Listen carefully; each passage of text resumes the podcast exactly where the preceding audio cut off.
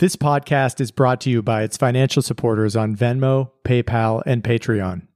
Zach, Breck, Jed, Tom, Alex, Christine, Jeff, William, Mark, Danny, Dave, Nick, Kelly, Ryan, Marta, Cam, Andy, Patty, Tim, Paul, Andrew, John, and Chris. Thank you for helping me to have these conversations and to create this content.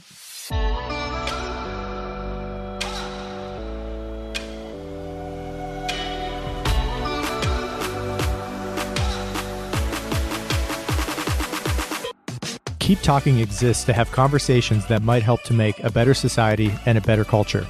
I believe that each guest has important information and stories to make public, and it's something that I want to share.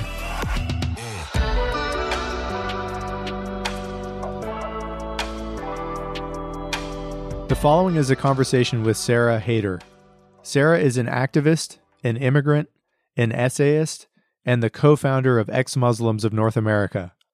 During our conversation, Sarah talks about her journey to the U.S. from Pakistan, Western values, the Salman Rushdie fatwa, Charlie Hebdo, freedom of speech in the Muslim world, the life and example of Ayaan Hirsi Ali, the safety of Muslims who leave their religion, feminism and Islam, and the lack of legal equality for women in many Muslim countries.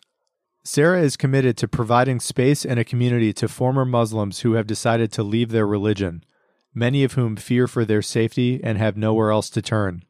I admire her commitment to her own conscience in deciding to go her own way, in creating her organization, in honoring, recognizing, and appreciating her own freedom, and in openly telling the truth, including criticizing Islam despite its risks. She is a living testament to why our civilization matters, to the rights it bestows to all citizens, to the progress we have made and to the hope America represents to the oppressed around the world. She is a reminder of our sacred inheritance. I hope you enjoy this conversation with Sarah Haider. All right, Sarah Haider. Um, I have really been looking forward to this conversation for months since we first connected. Um, welcome to the show. It's really great to meet you and good to have you on. Great to be here, Dan. Thanks for having me. My pleasure. Um, I want to start with your background. And I know we touched on the fact that we might be talking about your background before we started recording. My understanding is that you were you were born in Karachi, Pakistan, and you now live in the US and have for for quite some time. We're going to talk a lot today about ideas and beliefs and culture. I would love to have the audience learn a little bit about your I think first roughly 7 years of your life prior to coming to the US what do you remember from that time in Karachi and Pakistan in general? Yeah, I mean, it's like um, all childhood memories. They're kind of, um, you know, they're fuzzy at the edges. Um, but I, what I remember um, clearly uh, was being raised in a context that where um, the West and America was such a foreign thing. I remember watching American shows and not understanding the language. Um, uh, and you know religiosity in pakistan is just it's just like the air you breathe right? It's everywhere and you don't you, you take it for granted. Um, and it wasn't until i arrived in america that i realized what was different about pakistan and being raised in pakistan. So you know in my own internal understanding of um, you know my life the moment that was um, really eye-opening was was just, just the first few months of coming to America and recognizing that this is also, you know, the world. This is also a way that people live. Um, and kind of being shell shocked at first um, with the differences um, in Pakistan and in America. Um, but I was raised in a relatively liberal um, household, and I always use that term relatively very carefully, and then and then and then go back and, and make sure that people understand what that means. In that, um, in my in my in my household, my parents were um, you know practicing Shia Muslims. They raised me that way. Um, we took religion seriously in the way that many Muslims take religion very seriously it when i say relatively liberal i mean relative to other muslims and not to um, you know, the average Christian or anybody really in the West, um, uh, because the kind of religiosity practiced here is very different, and the the the the scale looks very different. Um, so the way that I was raised would be considered, I think, by most um, Westerners of you know any any religion practically, um, but especially you know Christians and and uh, as very conservative. yep. You know you said when you, when you got here, I think the word you used was shell shocked. What what about the experience of arriving in the U.S. as a little girl, if you remember, was so markedly different from what it, what your life and your culture had been like uh, previously in Pakistan?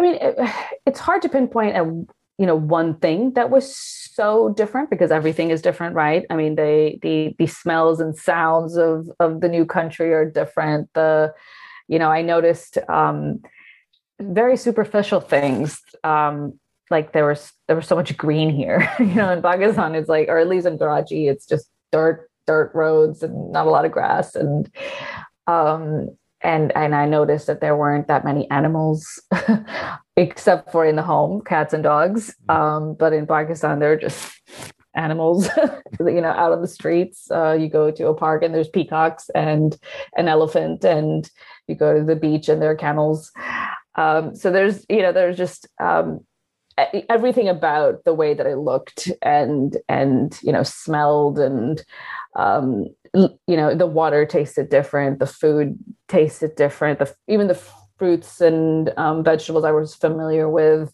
tasted different here so it was it was everything um, mm.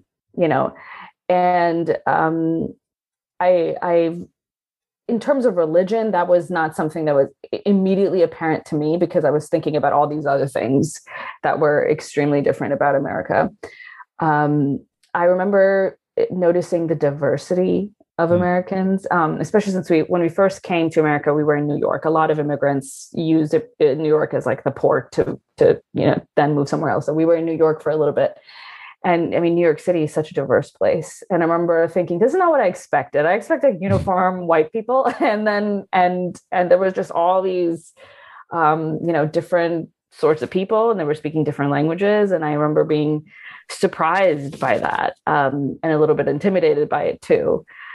Um, uh, so th- those were sort of the first, the very, very first things, and and struggling to understand the language um, was just like one of the first battles of like coming to a new country. You know, um, uh, literally being able to understand the people around you is extremely important. But I remember that when that came together in my mind, like when when suddenly English became something I had just absorbed um, and when you're young enough, I think you don't really learn it, learn it, or at least I don't remember learning it. I don't remember doing very much uh, to to learn the language. I just absorbed it like through osmosis, you know, through my skin. It was just suddenly uh, English was something I knew, and um, and I remember at that point, uh, my connection to this culture, my connection to Americans, um, uh, just like sped down very very quickly. Um, and I, I became accustomed to to this world very very fast after that.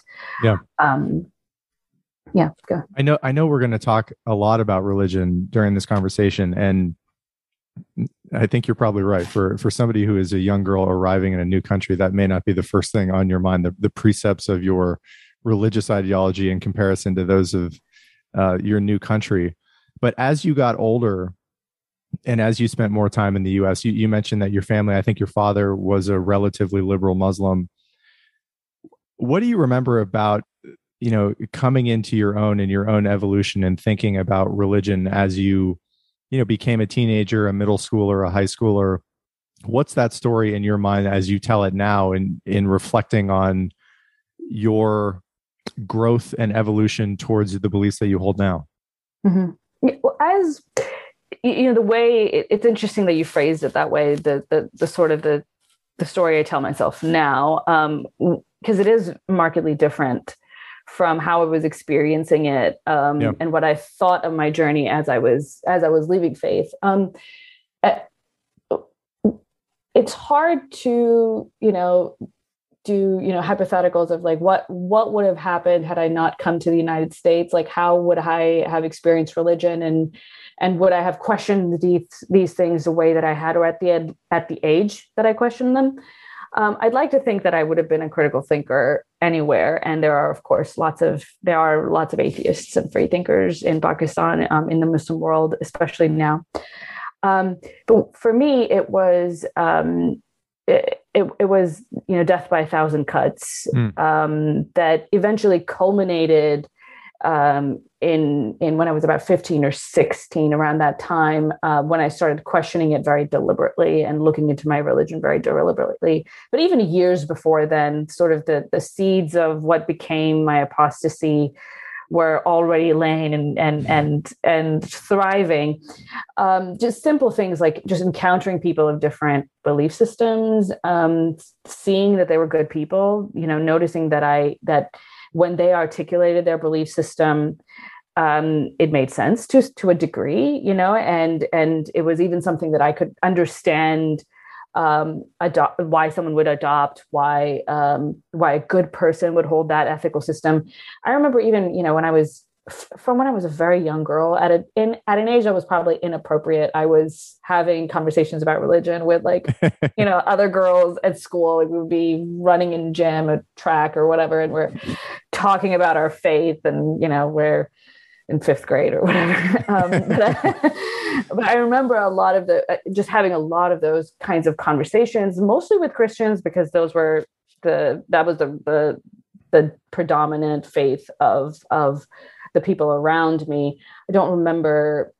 I think I fir- met my first you know Jewish person when I was in high school, so it, mm. it, it was a while um, until I encountered anyone that wasn't really oh that wasn't Christian.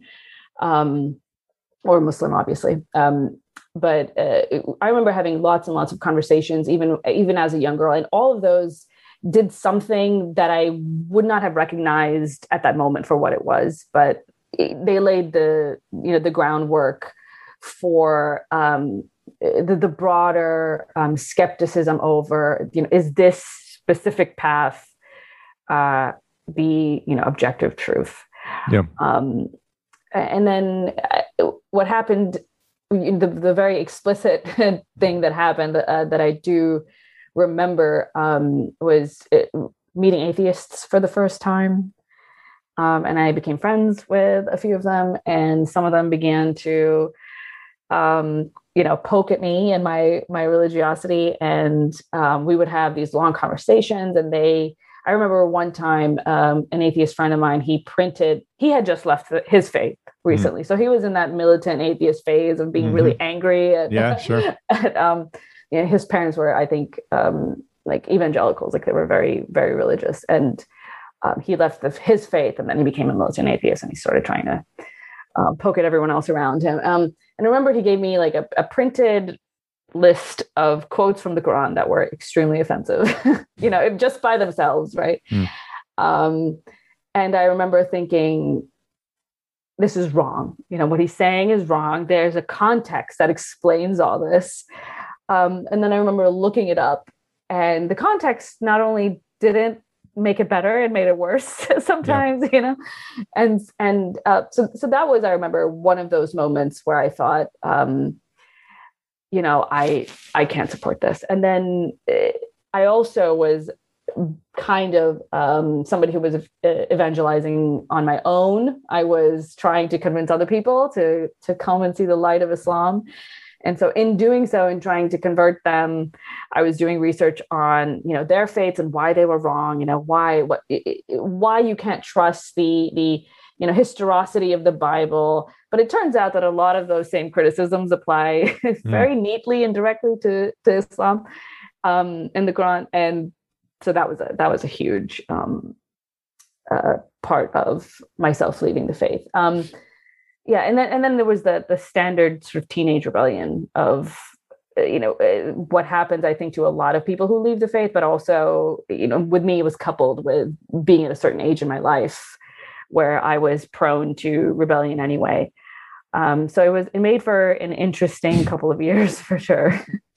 if you remember any of the points that you know this this atheist friend of yours, or just points in general that other people may have made around that time, you know, I, I do think Americans are slightly better versed in some of the ideas of Islam than they would have been 20 or 30 years ago. But the counter arguments that these people would made to you that you that resonated with you, if you can remember any of, of those points that were made, what what were those and and um how do you think they they stuck with you in such a way? It sounds like it was an ethical thing for you. Right. It, well, it, it was partially an ethical thing. It was it, it was more than that as well, though. Um, uh, I remember I we we did a survey of um, uh, w- with my organization, Ex Muslims North America. We did a survey of the um, uh, community members, um, and we got about 570 something responses. And we asked them about what impacted them to you know to leave the faith. And you know, I would encourage your listeners to look up um, the findings of that of that survey. They're on our website. Um, mm-hmm. It's called the Apostate Report. Uh, but there, we asked them about, you know, what what was the, the, most important factor, or what was a factor, and what was the most important factor, um, and allowed them to pick between like human rights principles, um, internal contradictions uh, within the Quran, um, uh, contradictions between what uh, Islam says is true about the natural world and what we know through science, hmm. um, and uh, philosophical and logical issues about the existence of God and the problem of evil and that kind of thing.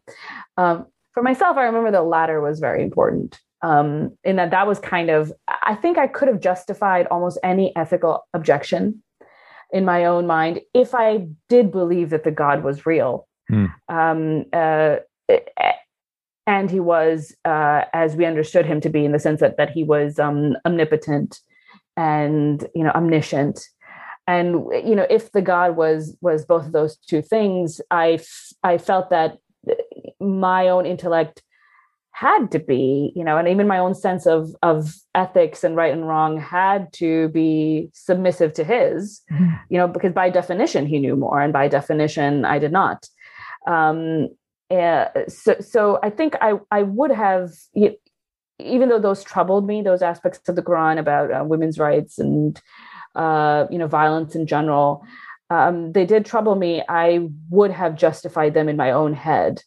Um, one way or another. I would have jumped through those hoops, um, or just said that, look, I, I don't know, and this is something God knows and God understands, but I don't. Mm.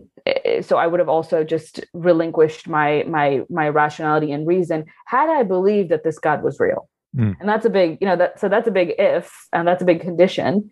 Um, so for me, those um, sort of philosophical, like standard atheist arguments were very important um, uh, uh, to to losing my faith in God, and as a consequence, I then became a non-Muslim. Um, some people go through it the opposite way. Some people mm-hmm. become uh, less Muslim first you know they and then they think maybe i'm just sort of a general monotheist and i support you know deism or whatever and then they slowly leave behind religiosity and maybe move move towards atheism for me it was the atheism came first and then i realized oh this means i'm not muslim anymore. Yeah.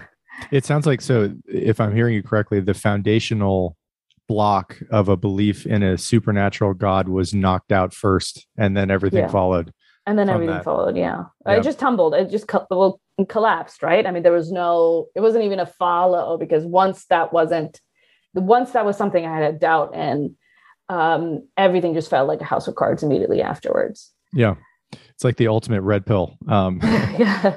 how the arguments that i would be curious to know about that transition specifically for you because it sounds like that is really the a crucial turning point in your in your thinking and your outlook about life in the world. Prior to changing your mind about capital G God what had your belief been about such an entity? How would you have described that idea in the first place? And then what was your what were the arguments that for you uh, really did were sufficient to change that cornerstone belief in your own outlook on on life and on the universe in general? Hmm. I have a hard time pin- remembering exactly, you know, at what order which fell and what the. Um, because I'm, I'm trying to remember, but it was so long ago now. I just remember, I remember the effect. Um, I remember browsing random atheist websites um, for a while and absorbing those arguments. Um, but it's hard to think about like which exactly was what was what really did it. Um, hmm. I know that uh, the way that I conceived of the God um, of the Quran was far more liberal than the way that I conceive of the God of the Quran now. mm. um, and I think that could have just been um, the way that I had just absorbed Christianity in my, you know, through my surroundings. And I find that, that there's kind of an interesting, um, I mean, this is a whole separate discussion, but I, I've, I find when I talk to Muslims who grow up here in the, you know, in the United States and also surrounded by uh, Christians and Christianity and spend a lot of time in intellectual circles, um, that their Islam is a little bit hmm. Christianized, you know, like the, their God is much more loving than than maybe uh, the God is articulated in in um, the Islam of the Muslim world. Mm. Um, but I, I I remember thinking of him as as and, and uh, although Islam doesn't specify a gender, you you call him him. Um, I I remember thinking of him as compassionate. I remember thinking of him as just above all, um, uh, but also uh, unforgiving in a way that uh, the Christian conception of you know Christ felt very foreign to me. Um, and then my God doesn't seem as forgiving. um, it's sort of he's sort of an old Testament God almost um, in compares comparison to Christianity. Um, but I remember thinking that Islam, uh, and, and, the way that I was taught it was a way of life in in a, in a very full respect. Um, it wasn't just an ethical belief system; it was a way to orient yourself around the world um, today. You know, the, the the modern world today. And so all the ways in which Islam failed to do that as a religion, um, all the ways in which it failed to to um, thrive in the modern world, given you know its its uh, very specific um, uh, uh, thoughts about how you should you know uh, participate in the world, how you should run your government, how you should organize, you know. Uh, even you know lending right that there's all these specific restrictions that didn't gel in very well with the world and i remember thinking that that uh, that there was a neat package that would help me uh, really understand how to move about the world. And when it, it became clear that that package was not so neat, um, that was a big, um, uh, that was something that shook my faith. Um, I remember specifically looking at the, his, uh, the the claims about the historicity of the Quran. That was a really big one for me because it was the Quran wasn't written down as you know the, the, the angel came and revealed things to muhammad. Muhammad didn't write it down immediately you know it wasn't written down for sometimes you know like like for, for a long long time afterwards. Um and then the way that the quran was actually compiled was through like scraps and little bits of people remember muhammad saying this or muhammad saying that and had written it down and then and then it was compiled together like that. And i remember just thinking what? Like that like I'm told that this is the literal word of God, and I'm just hoping that someone managed to write it down, write down what Muhammad said exactly word for word as it was, um, and then these scraps of of of memories were put pulled together into the Quran, and that that this is something that we are analyzing every word every you know you know we're, we're analyzing even the order of things to see exactly how we should live our lives, but that doesn't seem to be a very hmm. um, clear document given the way that it, it, it came forth. Um, so I remember that being um, uh, just something that really made me feel uncomfortable with at least practicing the faith literally or taking it as a literal truth.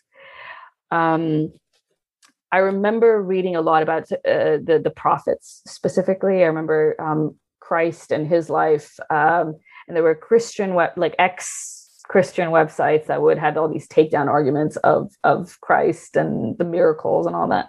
And a lot of those apply actually pretty directly to the Quran. Some of those miracles don't, but some of them do. Some of the um, the the way that we conceive of um, what who we call um, Prophet Isa, is Jesus, um, where this uh, you know he lived a similar life um, up until the end. Mm. So th- those had an effect as well. Um, yeah. Yeah. To to a you know layman audience that is familiar with Islam superficially, how do you lay out the basics of what that faith is really all about? Right. I mean, if Christianity is the story of the Son of God coming to Earth and dying on a, on a cross for all of humanity, what is the eh, shorthand description that makes sense to you as to what Islam in its history really is all about and that you think would would help largely a western audience understand some about its own history and its own its mm-hmm. own goal its own goals mm. i don't know if there's the the focus of christianity on a person on you know on christ on his life um, I mean, of course, Islam revolves around Muhammad and the um, the Prophet of Muhammad and who he is, but it doesn't center him in the same way. Um, uh, I, I, never, I never had the same feeling of Muhammad, of feeling of of holding him close in my heart, the way that I felt Christians um, mm-hmm. felt, you know, Christ. Um, so I don't, I don't think that relationship is the same at all. Um, I think we feel more. You know, the, the Prophet Muhammad is like uh, you know a glorified, um, you know uh, Moses to the way Moses would be to to to Jews. So there's there he obviously is larger than life, and he's this incredible role model of how we should live our lives. Um, but he is it isn't um, the story of Muhammad. Mm-hmm. you know the way Christianity sometimes feels like it's the story of Christ. Yeah. Um, so there there isn't a parallel to the two people. Um, I, I, would say that first and foremost. Um, but the interesting about Islam is that it, it really feels like a um, a life system more so than a faith. Um, there's of course there's those spiritual elements of it that are very important to Muslims, but it, there's practical elements of of how you should go about your day to day lives that I don't think is the same with with Christianity. Um, it uh, you know Islam has things to say about government. You know, and secularist governments have have difficulty justifying themselves in um, in Islam for that reason, mm-hmm. um, because Muhammad was um, a statesman. You know, he was a politician. Um, soon after uh, he he started uh, talking about this new faith, um, he, um, he became a political leader. So political leadership, how to run a civilization, you know, a society, um, that was always a part of you know Islam and Islam's history. Hmm. Um, so it's always been a part of how we conceive of the faith as well, as more than a faith. You know, as more than just like this. We go on, we go on, it, you know, to this place on Sunday, and we think about ethics. You know, it's more than that. It's about um, all the different elements of your life, um, even your relationships. Um, and Islam helps you um, navigate those, or at least it claims to nav- help you navigate those. Um, so there's aspects of it that kind of feel to me intuitively almost like an Eastern religion. And this is just a feeling. It's not, you know, literally true, but in the way that uh, you know confucianism helps you uh, specifically understand you know day-to-day relationships it, you know it's more than just this you know transcendent relationship um, with this deity um, islam kind of feels like a handbook to life. Yep. you know do you see what i mean? That yeah um, so it's it's practical. The quran is practical. Yeah and more con- more comprehensive potentially in in its specificity. Certainly. Yeah, yeah. certainly. I, you you mentioned this word earlier um apostasy. And uh, i would i would be interested in knowing for yourself as you began you know to critically analyze your own upbringing and then eventually deciding to to leave i think it's well known in the west that uh, there tends to be a different relationship between ex-muslims and current muslims and ex-christians and current christians. Obviously there that's often a contentious relationships in, in both directions but you know people are are often murdered for leaving Islam and especially for those who speak out against it was that even on your mind when you decided as a young woman that this was a um, uh, an ideology a, a religious framework that no longer made sense to you that that was a risk you were potentially taking or was that so far from where you were that i didn't, didn't even really know matter? of it yeah i didn't yeah. even know it i mean that was just it, it, was that's how far it was from my mind that i i didn't even know um, what happens um, uh, and i didn't know anyone personally who was an ex-muslim uh, ever or at mm. least i thought I didn't know anyone. Later, after I came out publicly about leaving my faith, there were other people in my life that said, "Well, I don't really believe anymore." Um, but that that only happened years after I had thought that you know I don't believe. Um, but it's just it was such a foreign concept. Um, apostasy in general. Um, the atheists that I knew in my life were all from uh, you know various Western faiths. Um, first Christianity, but then I, I I began to know people from Jewish faith too who were, you know, Jewish, but they didn't believe in God kind of thing. Um, and um, I didn't know anybody who was ex Muslims uh, specifically. And so this was something I had to navigate on my own. Um, and I found it, um, you know, at first I was just naive about the realities of, of apostasy. Just all I was consumed with was how messed up it was. I almost used another word, but you know how how, how messed up it was that um, eh, we, you know, me, my family, my parents, my you know, my loved ones have been, you know, torturously following this this belief system revolving our lives around it, um, shaping our future around it. And it turns out that it wasn't you know that it doesn't have the the the claims to truth that that I thought it did. I mean, it just the I remember feeling angry, hmm. um, and that anger consumed me for a very long time, um, and thinking of nothing else.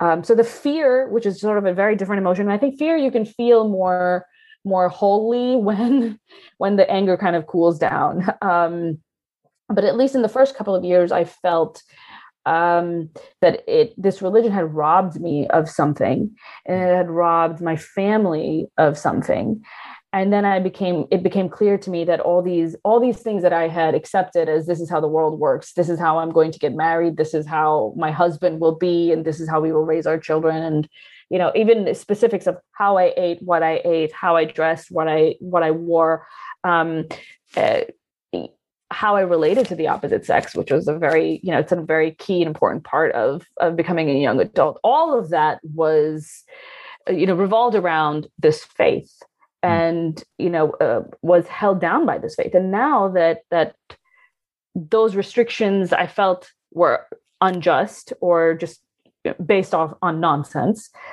Um, it, I began to feel very angry that they still applied to me in my life because I was a young woman in a Muslim household, right? So mm. I, I, still had to dress the way Muslims dress. I still had to live my life in that way because I was in uh, uh, I was in this, these surroundings, and I slowly um, uh, I, I, slowly had con- I had conversations with my parents that helped them understand my path. But like many ex-Muslims, I lived a double life for a very long time. Um, I didn't tell them the extent to which I had really left behind not just Islam as the faith, but the lifestyle of a Muslim. Mm. Um, so there was there was this sort of deception. I mean, that's the, the honest truth um, for a very long time, and I think that helped ease the transition of me leaving the faith to my parents because I think that if they had known of the way that I was going to live my life, they would be a lot more I, I wouldn't say abusive is a term, but I think they they would have felt that more, you know, uh, measures had to be taken to to save me from from this this life. Um, a lot of ex-Muslims have you know experienced this in various ways where parents especially immigrant parents will say uh, now it's time to go back home. You know this our child has been corrupted by the western world and we're going back mm. to egypt back to wherever. So that was in my on, on the back of my mind that my parents could just one day decide that they didn't want to be here. They didn't want their children to be around these corrupt influences or or even even for me if i had already been corrupted to be able to live out my life in such a way to be free enough in this society to do it mm. um, whereas in pakistan i couldn't get away with it in the same way um, it, that was always um, something I thought about, um, and what it felt real to me. Um, of course, it's you don't know um, because I never I never really told them the full th- truth of how I was living my life. Um, uh, but that was a big issue. There was um, on a more extended level once the word got out about my apostasy um, in my extended family. My parents began to receive a lot of pressure to take care of the problem of you know of me you know like to take to fix me somehow.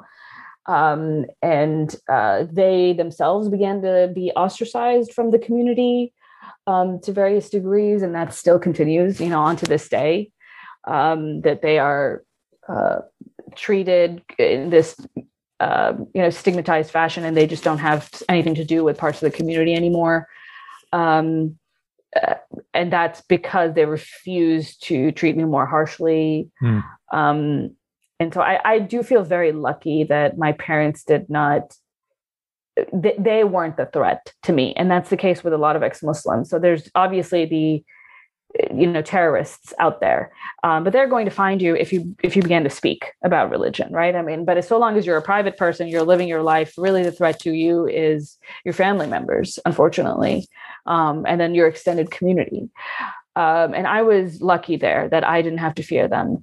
Once I started to speak out about the faith, however, um, that changed um, in in the sense that the pressure uh, that my parents began to feel was a lot more intense, and I began to fear for their safety, um, like you know, as just extensions of me. Um, so then they had to live their lives differently as well. The, the way I have to live my life slightly differently because I worry about um, the security aspects of being like an open apostate, um, and, and and not just an open one, but a very public one and a very visible one.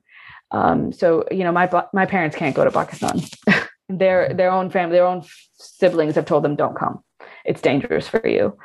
Um, so it, it, it's these sorts of things and it's tragic because they have family there they'll they'll never see again um, and it's it's you know my fault right it's, it's the choices that i've made um, that now restrict their lives um, in this extra way um, yeah but but there's a, the obvious um, the big change in my life happened when i began to be more open about my apostasy and and when I founded um, or co-founded Ex Muslims of North America, mm. and at that point, um, that was that was a real shift in in um, my relationship, also with the faith. Um, there was just like this is just a system that's untrue. To this is a system that is untrue, and it is, um, you know, it, it's a danger to myself and the people around me in a very visceral, real, you know, way um, and you know, I, I it you can't help but feel a little bit more you know antagonistic towards um, you know a religious group that that that does this. Um, so eh, yeah, that's been um, sort of the growth of of hostilities as you know faced by an apostate. Yeah, I I had uh, Wilfred Reilly on my show about a month ago, and he wrote a book about t- taboos, and the book is essentially about American taboos, but I think the general point that he makes about taboos is taboos and censorship tend to be put in place not to protect strong arguments from criticism, but to protect weak arguments from criticism. It's it's a it's essentially a move in order to prevent mm-hmm. any criticism from being introduced because the edifice is so weak. Mm-hmm. Um, I would love to talk to you about that moment for yourself where, if I heard you correctly, you didn't know any ex Muslims when you were younger. No. And then yeah. you decide to go and make this public. I'm sure with full knowledge that uh, there is at least some serious risk here of. Taking your life in this direction. Why did this matter enough for you? And what was your reasoning just internally to yourself as to why you wanted to do this with your life? Mm. Um, I, I've always been kind of an activist. you know, like uh, uh, you know, as a young person, it was always just you know motivated to uh, you know, as I said, I was evangelizing like or to, to to Christians that I knew about my faith and trying to uh, trying to get them to see the light from that perspective. Even though you know I'm a I'm a minority in this country, and here I am preaching about my foreign religion. um, uh, you know, and even after 9/11, which changed the atmosphere quite a bit um, in in terms of how Muslim Americans felt um, in America, in their in their place in American society, they just felt more vulnerable. Um, that didn't stop me um, from talking about it um, and and trying to get people to see the light of my faith. Um, uh, I guess it's I feel very privileged. I feel lucky that I'm in I'm in the United States. I feel lucky that I've have the upbringing that I had. Um, it it was it was just enough religiosity to get me to see how it can you know really devastate a life or restrict someone's life so much that it you know distorts it into something completely different than what they would have chosen on their own um, but just free enough that that I, I could I could escape. Um, mm. and a lot of ex-Muslims just simply don't have this. And it became very clear to me as I as I started to meet other ex-Muslims and find other ex-Muslims that I was extremely privileged with my experience. That I I was never really I never really worried that my my my father would kill me. You know, I was never concerned about that. I, maybe he would take me back to Pakistan. That was real, but um, not that he would hurt me. Um, and it was just uh, when I fully reckoned with the fact that other ex-Muslims were not in this boat, um, even in the West. Um, it felt to me that you know if you happen to be lucky enough to to have an easier life, then it's your duty to to try and create that life for others. Um, and so when when I started to to work on you know uh, ex-Muslims in North America and very clear, uh, uh, quickly recognized that initially what we were doing, which was community building, was just not enough. We had to speak out publicly. Um, I remember there was a point where I looked at the life of Ayaan Hirsi Ali, and she was the only other ex-Muslim that I had even heard of at that time, like in the public space. Um, and I remember thinking, I remember this in my mind. I remember thinking, I don't want her life. You know, like I don't want to run for the rest of my life i don't want to worry about my loved ones i don't i don't want this and it almost made it worse that she was there that someone had done it before yeah. in a way and i could see exactly what happened to her. And i you know it, it would be one thing if i just optimistically just followed that path without knowing exactly where it would take me. But with ayaan with her example um, you know, because people have asked me, like, did she inspire you? I mean, like, in a way, but the way that she was treated, like what she met at the, uh, you know, at the end of her public apostasy was something that I was like, I, I don't want to, I don't want to live that way, you know, and it's, it's almost um, like you escape religion and, you know, you, you live your life in this restricted way um, and you find this freedom to be yourself to to be public to feel free and then and then you come out as an apostate and you're restricted again. You know you, now you can't travel in certain places now you can't be open about certain things now you have to be careful about you know where you go and what you do. And it, it feels like going back into that restricted space. But hmm. but this time it was by choice you know but th- this time i wasn't you know born into it. It was a, it's it's something that i i chose to do. So it does feel different um, from that perspective. Yeah. And to give i want to give the audience a little bit of background there along with some other historical points that might be helpful for people to um, recognize how serious this is so there are a few things I want to mention. One is the Salman Rushdie affair in the late 80s, where he published a book called The Satanic Verses which subsequently led to a fatwa being issued against him, which is essentially a death sentence, um, instructions from the leader of Iran to kill him. Um, you know, in the 2000s, there was the Danish cartoonist who published um, satirical, as I remember, satirical cartoons of the Prophet Muhammad, which caused deaths around the world. And no American publishers would print out of fear, uh, would print those images except for Free Inquiry magazine, mm. which is the magazine of of the Center for Inquiry. I I happened to to work there a few years after they they did that. There was the Charlie Hebdo affair in Paris, um, where I think something like twelve people were killed. And I read Ayaan Hirsi Ali's book as well, Infidel, which is a terrific book. And one of the most poignant moments in the book is her telling of the story of beginning to make a documentary about her life that was, if I remember correctly, critical of Islam with, of all people, Vincent van Gogh's distant relative, Theo van Gogh. The name of that documentary was called Submission.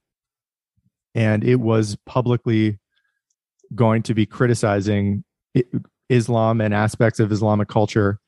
And he was murdered in broad, Theo van Gogh was murdered in broad daylight with a knife stuck in his back and a note attached to it saying, Ayaan Hirsi you're next.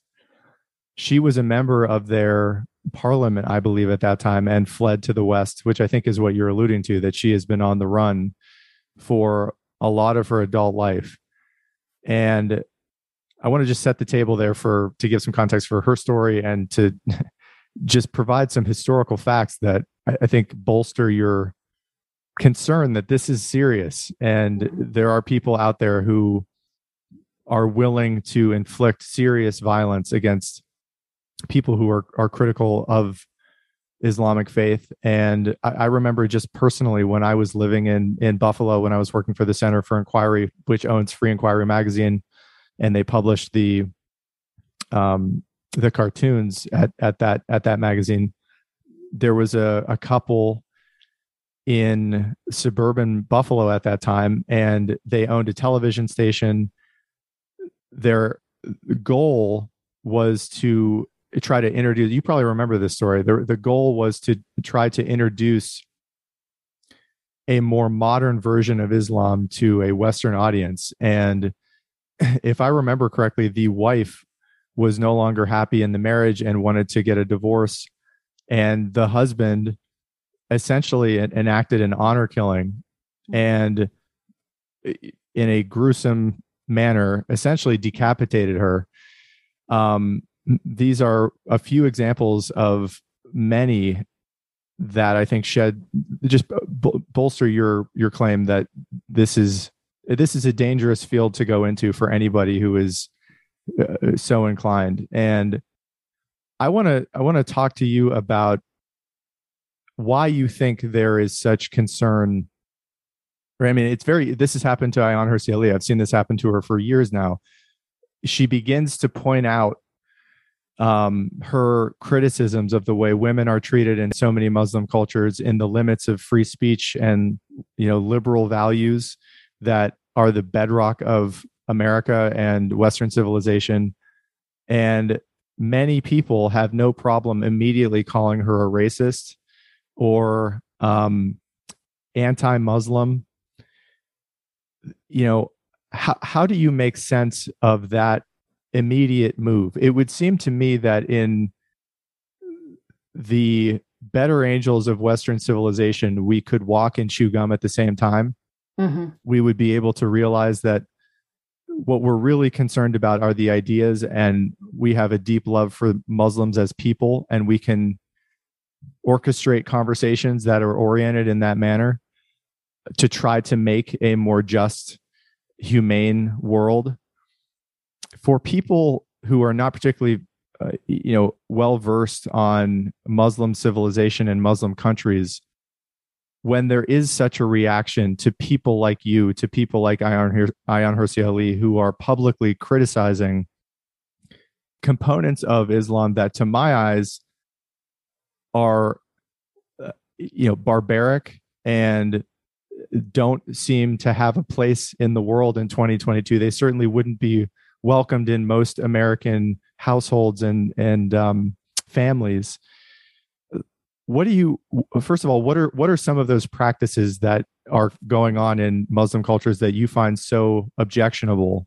ethically mm-hmm. and why do you think there is such resistance to shedding light on those components of of life for Muslims now? Why are people so so worried mm-hmm. um, about uh, you know changing changing these institutions, changing these belief structures? Yeah, those are both of those questions are big ones. Um, I will try to keep my answer somewhat brief. Um, the, as to the first, um, what practices, you know, specifically that I think are uh, toxic or harmful, um, that the religion either formally, you know, promotes or or or you know accepts um, as as part of the faith. I mean, they they run the gamut um, from human rights uh, issues, specifically when it comes to women's rights. I mean, Islam is a gendered religion, in that, in in order to be a good Muslim woman, you behave. There are different uh, ways that God wants you to behave um, than if you're a, a good Muslim man. Um, Islam formally gives um, men the right to discipline their wives. Um, uh, and this is not not not hasn't hadn't been contested at all by anyone until Western, um, you know, uh, uh, you know, academics and activists pointed it out um, until the sort of the West met the East, um, and at that point, some Muslims began to you know, uh, you know, taper down a little bit on on on the how much uh, that it allows um, husbands um, in in service of this disciplining, um, but it, it's it's it's formally uh, an acceptance of domestic abuse, you know, of domestic violence. Um, women do not have uh, you know simple rights like the right to divorce that is you know clear and equal to a man. So in, in islam uh, a man can say i divorce you three times and you're divorced uh, but if a woman wants a divorce, uh, she has she can formally request it from her husband. He can decline. Uh, at that point, she can go to a religious leader and request it there. Um, and if the religious leader accepts, then she can she can uh, get a divorce. But you see just the differences in in treatment and rights and simple basic rights. Um, uh, Islam doesn't, uh, the woman doesn't have uh, custody of her children after I think it's the age of six. Um, the children belong to to the father at that point. Um, so there's a, a very explicit um, you know uh, uh, uh, issues when it comes to Islam that that that in some countries they are very literally practiced. Um, inheritance laws are extremely unequal. Uh, women do not have the right to you know daughters do not have the right to equal inheritance. Um, in many countries, this is a, this is enacted into law. In Bangladesh, I remember when my friends, close friends, had had an issue with this, or when her father. Uh, she, uh, uh, her her brother died and her she her, she was the only uh, child of her father. Um, and he found out that she wasn't she was going to have difficulty inheriting all of his uh, estate that he would have to give um, a generous portion to male cousins. Um, uh, and it, it, so, so that it's a very real thing, even in more secularized countries like Bangladesh. In countries like Saudi Arabia, you have very literal interpretations of, uh, of guardianship laws, of um, Islamic precepts that's, that say that that a woman should not travel um, certain distances without a male guardian, without a male like protector, um, which is uh, has to be her brother, um, her father, um, uh, or her husband. Um, but these uh, these restrictions play out in the lives of Saudi women, and so that you know it, they they can't leave the country without um, permission from from a father. And uh, and so it, it varies in Muslim countries to what degree the the specifically the the um, inequalities of women in Islamic practice play out, but they're always pulling in one direction, right? I mean, it's not Islam isn't granting women any kinds of rights. Um, Islam is taking them away. Um, we know a lot about the about the hijab, for example, um, enforced hijab in Iran and in in in Afghanistan and in Saudi Arabia. But I think the the lesser known aspects of it also like inheritance laws and and um, custody rights also um, have an incredibly um, uh, you know it, c- complex, but it's just uh, the superstructure of gender inequality that affects Muslim women um, all across the board, and that's one aspect of like the human rights uh, uh, harms that I think that I, that I can speak to. But obviously, there's restrictions um, that impact um, uh, gays and lesbians um, and anyone really who wants to live their their lives in a gender nonconforming way. Um, uh, but it, it, the human rights issues are one. Uh, there's the the um, the way that Islam views uh, freedom of expression um, and freedom of belief, um, in which Islam is a religion that is uh, in a Muslim society should be granted, um, you know, a, a, superior status to other faiths. This plays out in in Muslim culture in various ways. Um, it, it, minorities are heavily stigmatized, persecuted, um, in danger, really, for their lives um, in in many Muslim countries. Um, uh, this has an effect on freedom of speech, um, and you know of the, what the, the, cases that you mentioned of of Charlie Hebdo, of of the Danish cartoons, of um, Salman Rushdie. That e- e- these restrictions of of what you can what you can criticize, what you can mock, even apply to to non-Muslim Muslim countries where Muslims take it upon themselves to say that this cannot happen anywhere in the world um, where we take part. Um, there's general effects on uh, on on uh, society as a whole on how you structure um, you know a secular government on how uh, what what kind of liberal uh, uh, rights you may grant to citizens that has an effect on you know scientific inquiry. It has an effect on you know artistic expression. It has an effect on um, technological progress. Um, and so it, there's there's very specific literal harms that we can talk about, and then there's the broader effects on civilization that accepts Islamic, uh, you know, understanding of the world as as a correct way to live your lives. And and you see this in Muslim Muslim countries that have a very difficult time uh, meeting the challenges of the modern world and you know gaining a foothold in the the prosperity that that the rest of the world enjoys um, and that is not due to a lack of uh, talent and intelligence you know of, of muslim people it is due to the fact that it is artificially suppressed um, in a variety of ways almost all of which can be uh, can be pointed back to um, belief in this faith um, so that's my that's my answer to that one question. Yeah. but the other one um, that you pointed out as to why we have difficulty uh, in the West uh, with someone like Ayaan Hirsi. I mean, that's there's a lot to that. I think there's the the simple answer of we have in our uh, conception of what tolerance looks like. Hmm. It means um, it, it, means in a very simplistic in a simplistic sense. Um, acceptance, uh, unquestioning, uncritical acceptance, um, and kind of a condescending uh, allowance to other cultures. You know that that certain practices can happen there, and who are we to judge? Uh, I mean, I even had the "Who are we to judge?" Uh, response when it comes to FGM. You know, from a gender studies professor. I remember it to this day. Um, uh, uh, when this woman who was so learned in in in, in you know uh, f- women's rights, female empowerment. Um, and, and I remember her saying to me, "Who are we to judge?"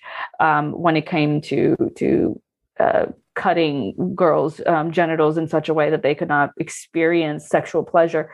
And I remember thinking that uh, uh there there's a point where of which tolerance becomes in itself uh, uh, you know it becomes uh, it un- undoes itself if it mm. doesn't have any principles Backbone. to moor itself down to and if those principles you know i think we're cutting out can you still hear me i can yeah okay. I think my my recording is messed up because you're i can barely hear you.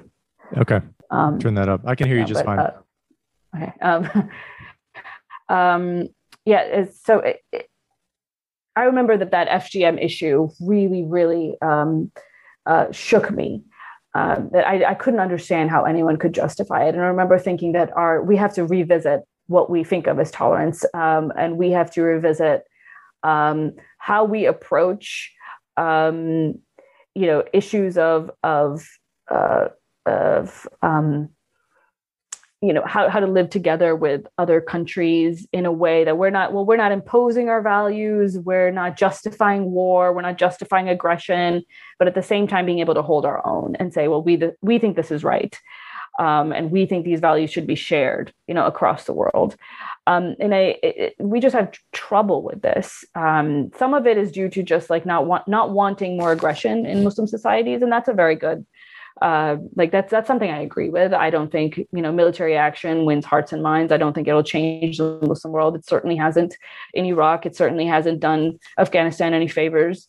Um, uh, but I I uh, I also think there's something deeper going on in the Western world that is unconnected to this issue. Um, there is um, a I would not to put too not, not to be too extreme about it, but I, I think there is a a rot in um, Western intelligentsia. Um, there is a, you know an undoing of of Enlightenment values. That you know there's a project that is currently underway, um, and we can see it affect um, a hundred different avenues of of re- relating to culture, and we can see it play out um, where, where we even look back to uh, our own history and we demonize it. Um, uh, in a way that is not I mean, it's one thing to look back in history with clear eyes and say that this is these are the injustices we visited upon others. Um, and it's another to look back and and and see nothing but evil and and and contempt um, and you know, so I, I, could go on about this for a very, very long time, and it's kind of been my focus um, more recently has been has been investigating what exactly is going on here. That in the West, it, even saying something like "I support Enlightenment values" is coded as conservative or right wing. You know, and what does that yeah. even? How how can that be true? What does that mean? And what has what has led us to this point? Um, and I think it's it's it's a it's a very deep problem. I think it's rooted in a lot of different kinds of movements, um, even legal structures. Um, Islam is just the treatment of Islam is just uh, a symptom of of what's going on um, here. But I think that we have a a, a fight ahead of us, um, you know, and I and, and one that I feel very powerfully like inclined to to participate in. I mean, this is a country and uh, civilization that gave me rights and freedoms that I couldn't have imagined, um, you know, anywhere else. And and it's shocking and unnerving and uh, upsetting to see uh, this civilization, which has been a hope to people like me, and continues to be a hope that that you know maybe one day Pakistan will be like will be as free as the West. To have people then denigrate the project of of uh, you know the, the kinds of liberal values that the West, the modern West, rests upon. Um, and to see that being uh, like slowly being um, uh, you know chipped away, um, the foundations of it being chipped away is um, you know deeply upsetting um, because the project of of moving the rest of the world to the West is an important one but what if there's no west to move to right? Like what if what if the west uh, manages to to disempower itself in such a way that it cannot it cannot understand its own values much less champion them anywhere else? Um yeah so that's i could go on about it for a very very long time but yeah. I think there's a bigger problem here I think you hit the nail on the head, and I think rot is a good way to put it. Um, you know, the FGM, just for listeners, is female genital mutil- mutilation. you know, I think what you're getting at is the the the belief these days that seems to be held by a lot of the energy and the intelligentsia that um, of cultural relativism and it is such an odd thing to witness as somebody who is outside of that world the allegiance between feminist you know professorials intelligentsia and you know muslim dictators who are I, I think it's objective to say this who are suppressing female equality. Those are that's a very odd dynamic to be witnessing in real time. Um and I think I said this before we started recording that you know, even though what is happening in Russia with Russia and Ukraine is not a religious war, it it has been somewhat heartening to me to witness mm-hmm. a clarifying effect on at least the leadership and I think the populace as well of Western countries in snapping back into focus of what what what it is about our civilizations that are so precious and have been so uh, hard won over so many centuries and the miracle that despite all of our flaws and the the horrendous history in many ways the liberties that have been granted to people um, who live here i know we're getting short on time and so i want to i want to close first just by saying how much i respect what you do and admire what you do and i think i speak for a lot of people in saying that um, because I know you're aware of the fact that this is not uh, without its dangers, as we have talked about. And I think you're right. I feel similarly in terms of the the privilege to be able to do um, work like this and to host conversations like this because I think they really matter. I'd love to talk to you about the future. You said earlier that we have a fight on our hands or a battle on our hand, on our hands, and we certainly we certainly do. Um, as the leader of this organization, as the co-founder, what do you feel would be or think would be success in your career? You know, what what are your hopes and goals for how ideas can spread, conversations like this can be shared, just in general, the uh, you know the the if i'm hearing your story correctly it's it, it, sounds like what you would like to have happened is to have girls like yourself have the opportunities and freedoms that you did mm-hmm. fundamentally and mm-hmm. as you think and forecast into the future how do you think about that project? What are what is there to be optimistic about? What what is there what are the seemingly insurmountable um, yeah. obstacles if they're and i know they're numerous that, that you see clearly that need to be faced?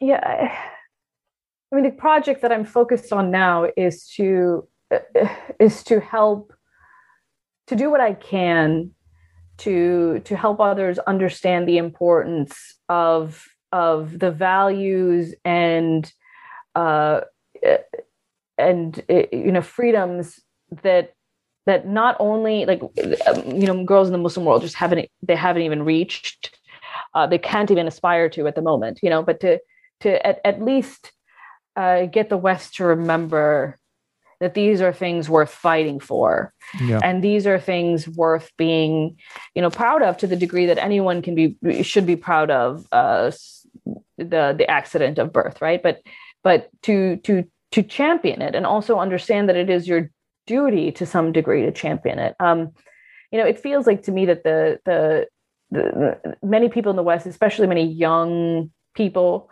um, you know, my age, younger, um, they don't know what it is like to live in any other kind of time. You know, young women, especially, they they have been granted um, a lot of freedoms in the West, and I don't know if they can really um, intuitively f- know what it is like to not have uh, certain things. And I think that's part of the reason that we see sort of this youth movement that feels very anti-enlightenment uh, in in a lot of ways. And I think that's uh, part of the reason is that they don't know what it is that they're risking. They don't know what it is uh, to live without certain guarantees and certain freedoms. They are uh, pushing back against what they feel to be, uh, you know, the oppressor. Um, you know, you know, pushing back, say, against freedom of of of speech because uh, because big, bigotry exists that can be spoken you know uh, without understanding that that it is in fact freedom of speech that guaranteed them you know the rights that they have um, at the moment that, that allowed them to to argue and to convince and you know persuade and then eventually get into law the kinds of uh, protections that that they don't even think about anymore. You know, they don't have to worry about anymore. So it, it my project at the moment is to try and and and do what I can to to educate some of these people um, and to um, organize those of us who see the problem and uh, and and might want to do something about it. Um, so that's that's something that I've been I've been thinking about a lot in the future, and that's something that I'm currently focused on to whatever degree we can. And I think that what you know when I say the fight is still ahead of us, I I really mean that that the Enlightenment project has been so neglected because it won, right? I mean, there's yep. sort of the fruit fruits of its successes were that were that people were allowed to forget about it. Yeah. Um, uh, and now we're in a state where even our, our, our major institutions no longer value this. So it, although it may seem that you know there's a David and Goliath situation, but the Goliath is is um, the Enlightenment norms. It is actually, I think, the opposite in a way. Um, that these Enlightenment norms have sort of di- uh, disappeared into the background. No one values them anymore, and indeed, the the the major institutions of this country and even even this civilization um, are are actively working to to um, you know dismantle them um, to uh, you know denigrate them as values even um, so i think we have to start organizing mm. um, and it's just shaping up i think this movement of people who are just even becoming concerned that there is a problem and recognizing that something's wrong. So I think we're in the early stages of this uh, reorganization. As to my part with ex Muslims in North America, I'm going to do what I can to highlight not just to work for for um, uh, the rights of Muslims and uh, ex Muslims to dissent against their religion, um, but to use that as an example of helping Westerners understand that there's something to fight for here, um, and what it looks like, what a world looks like without without these these norms and and guarantees. Yeah, I think that is a life worth living. Um, and Sarah, I just want to say before we close off, like, thank you very much for for doing this and and taking the time to have this conversation. I know I said this earlier, but I, I have a ton of respect for what you and your your coworkers are doing, and I wish you a ton of luck in in that endeavor. I think it's it's worthy of your time and energy. Thank you, thank you, Dan. Um, thanks for doing this, and um, go kick thanks some. for butt. having me. My pleasure. This is great. Thanks. Thank you for listening to this episode of Keep Talking. If you're finding value in this podcast, please consider supporting the show via the links below on Venmo, PayPal, or Patreon. Your support helps to make these conversations possible.